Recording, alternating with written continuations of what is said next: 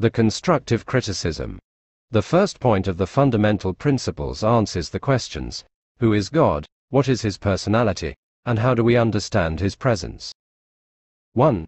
That there is one God, a personal, spiritual being, the creator of all things, omnipotent, omniscient, and eternal, infinite in wisdom, holiness, justice, goodness, truth, and mercy, unchangeable, and everywhere present by his representative, the Holy Spirit.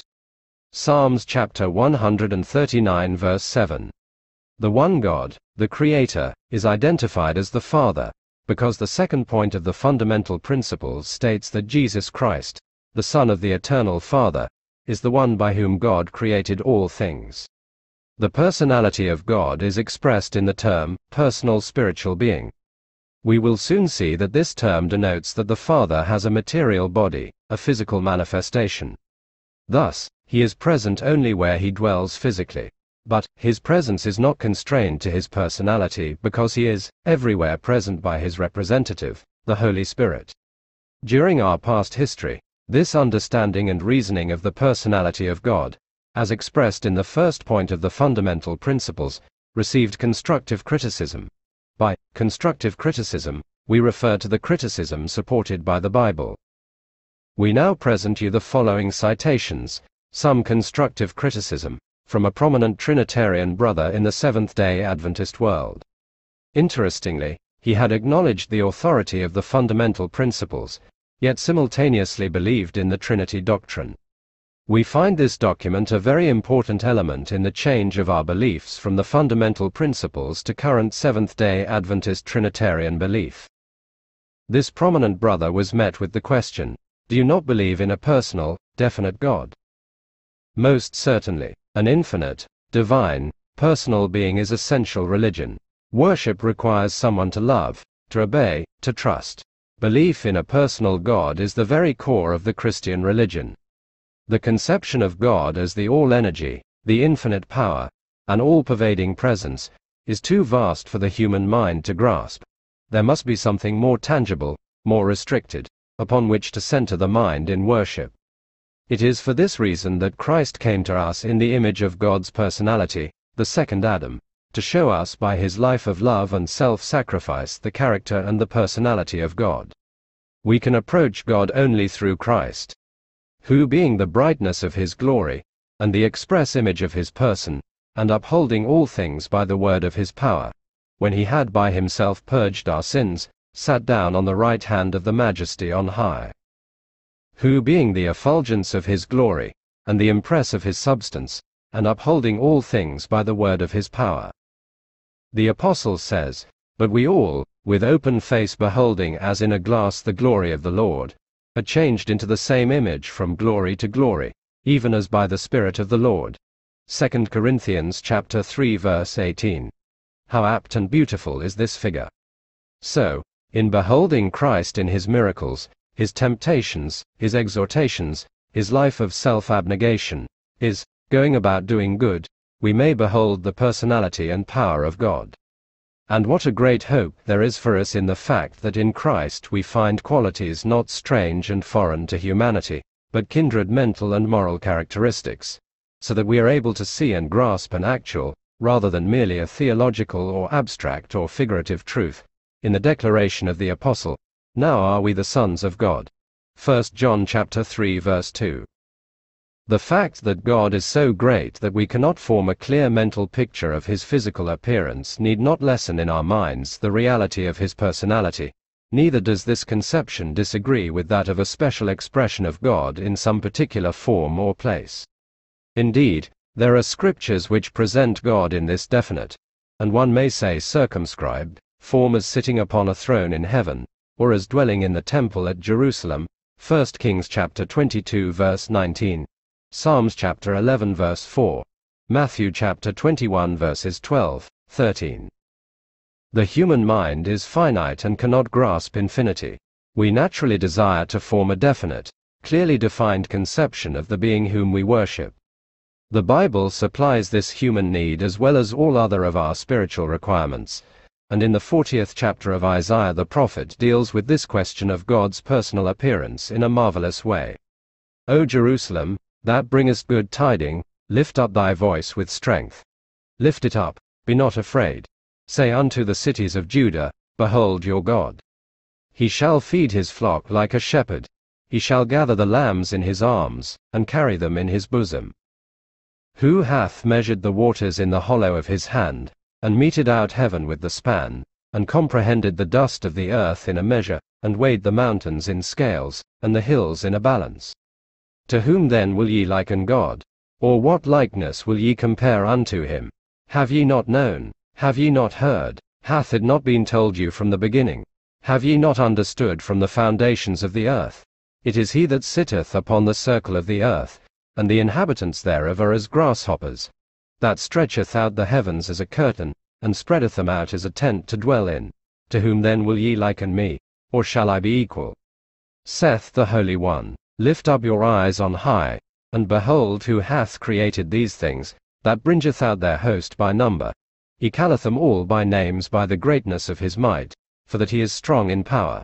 Not one faileth.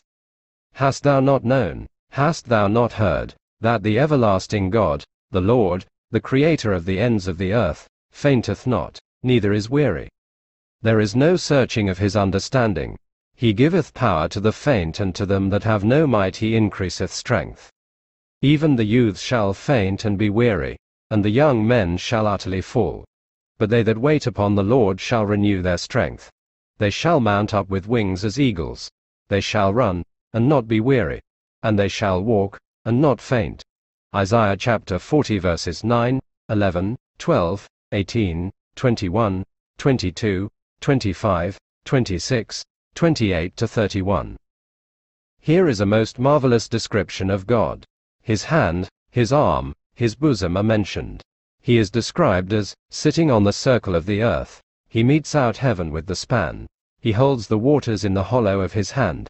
So there can be no question that God is a definite, real, personal being.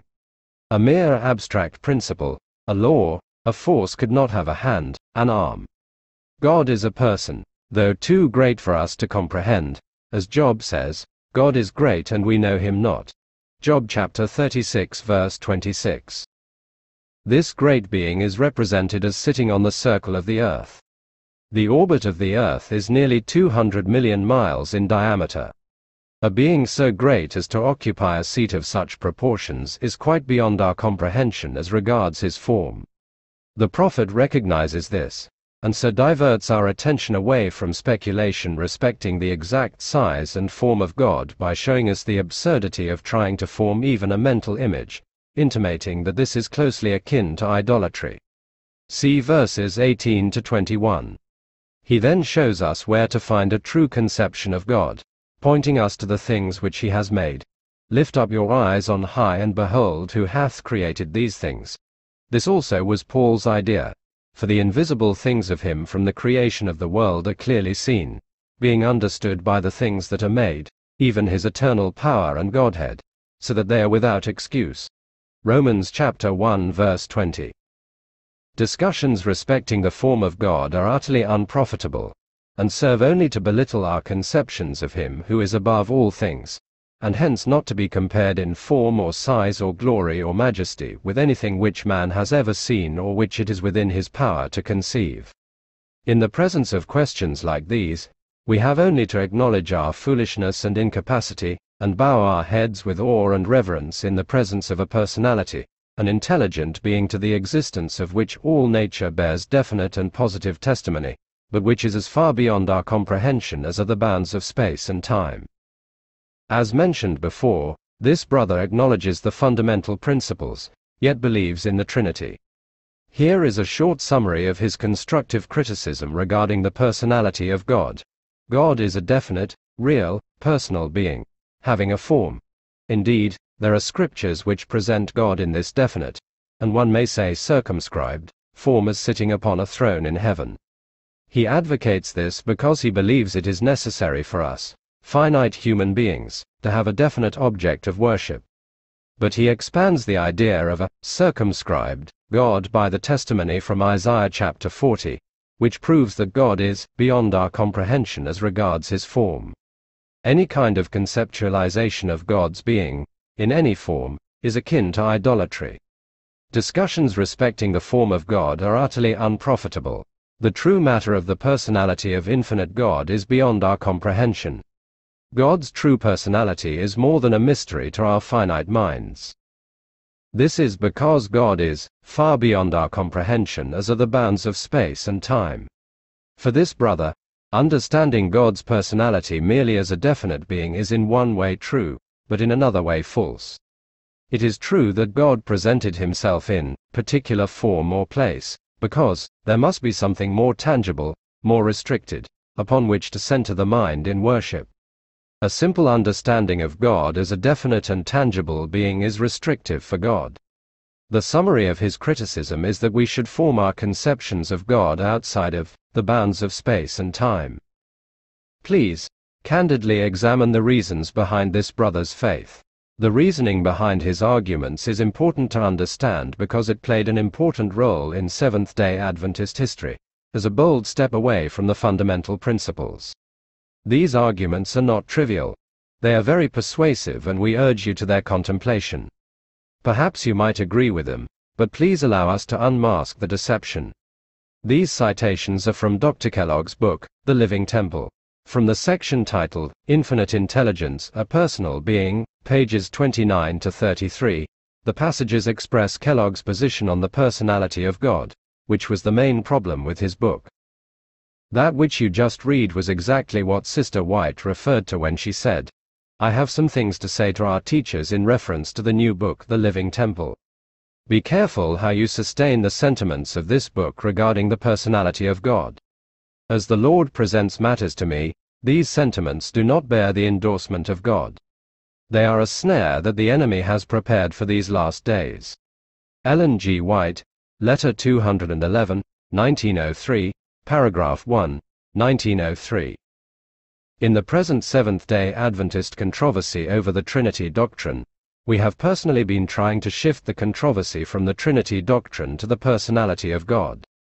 We've presented the position of the first point of the fundamental principles and have encountered arguments that greatly overlap with Dr. Kellogg's sentiment on the personality of God, advocated in Living Temple. We've seen this repeatedly. When the focus is drawn from the Trinity issue to the personality of God, Kellogg's views regarding the personality of God frequently echo from the lips of Trinitarian advocates. The quality or state of God being a person is a mystery in the Trinity doctrine, and often Kellogg's sentiment on the personality of God resonates with Trinitarian understanding of God's person. Some people find Dr. Kellogg's understanding of God's personality resonates with their understanding, yet they are tempted to think that there are other things objectionable with the living temple. The following evidence suggests the very opposite. There is a letter from Dr. Kellogg to William C. White, where Dr. Kellogg proposes to, cutting out a few leaves, from the 3,000 copies of the Living Temple, those very leaves containing specially objectionable things appear, such as the comment on Isaiah 40 inches and the sentiments regarding the personality of God, the pages we have read. The sanitarium has on hand, I find, two or three thousand books which were sold, but which have come back since the book was condemned. The question has been raised, what shall be done with these? It has occurred to me that perhaps they might be saved by cutting out a few leaves in which the specially objectionable things appear, such as the comment on Isaiah chapter 40, which I borrowed from A.T. Jones, and the page on which the unfortunate heading appears, The Personality of God, and tipping in leaves embodying a clear statement of the Bible view of God as a person presented in Elder Haskell's article in the Review a few weeks ago. These books would be sold to old patients who are making a great demand for the book for Christmas presents. What is the real issue with the reasoning in the living temple? We will study the matter to its very depth. Superficially, we clearly see that the issue is the stepping off of the foundation of our faith, the fundamental principles, regarding the personality of God and where his presence is. I have been instructed by the heavenly messenger that some of the reasoning in the book, Living Temple, is unsound and that this reasoning would lead astray the minds of those who are not thoroughly established on the foundation principles of present truth. It introduces that which is naught but speculation in regard to the personality of God and where his presence is. Ellen G. White, Special Testimonies, Series B, number 2, page 51, paragraph 3, 1904. Dr. Kellogg introduced the thought, which is naught but speculation in regard to the personality of God, by which he stepped off of the foundation of our faith, the fundamental principles. Discordance between Dr. Kellogg's teaching and the fundamental principles is in the first statement of the principles where we are taught that, that there is one God, a personal, spiritual being, the creator of all things. And everywhere present by his representative, the Holy Spirit. Psalms chapter 139 verse 7. Sister White directly warned us of the sentiments expressed in the Living Temple regarding the personality of God. They are not in harmony with the first point of the fundamental principles, which were part of the foundation of our faith. I have had to write much concerning the strange doctrines and theories expressed in Living Temple. Were these theories accepted by our people, the strong pillars of our faith and the truths that have made Seventh day Adventists what they are would be swept away. I have had to show the fallacy of these doctrines, presenting them as a species of last day heresy. We are told by the Word of God that just such teaching will be brought in at this time. Ellen G. White, Letter 250, 1903, Paragraph 2, 1903. Today we witness the widespread acceptance of Kellogg's theories regarding the personality of God. The fact that the first point of the fundamental principles is no longer present in our beliefs proves that Kellogg's theories regarding the personality of God have had an influence in shaping our beliefs. One and another come to me, asking me to explain the positions taken in Living Temple. I reply, they are unexplainable. The sentiments expressed do not give a true knowledge of God. All through the book are passages of Scripture. These scriptures are brought in in such a way that error is made to appear as truth. Erroneous theories are presented in so pleasing a way that unless care is taken, many will be misled. Ellen G. White, Special Testimonies, Series B, Number 2, page 52, paragraph 1, 1904. The error is being made to appear as truth, and many are misled. It is worth emphasizing, for some careless reader, that the real issue of Dr. Kellogg, and his book, Living Temple, is not the Trinity but the small step he took off of the fundamental principles. In order to understand the real issue of his book, it would be wrong to focus on its overlapping sentiments with the Trinity doctrine. Rather, we should focus on the point that constituted this small step he made. And this includes having a deep understanding of the fundamental principles just as our pioneers had. Who better to ask than the Adventist pioneers themselves?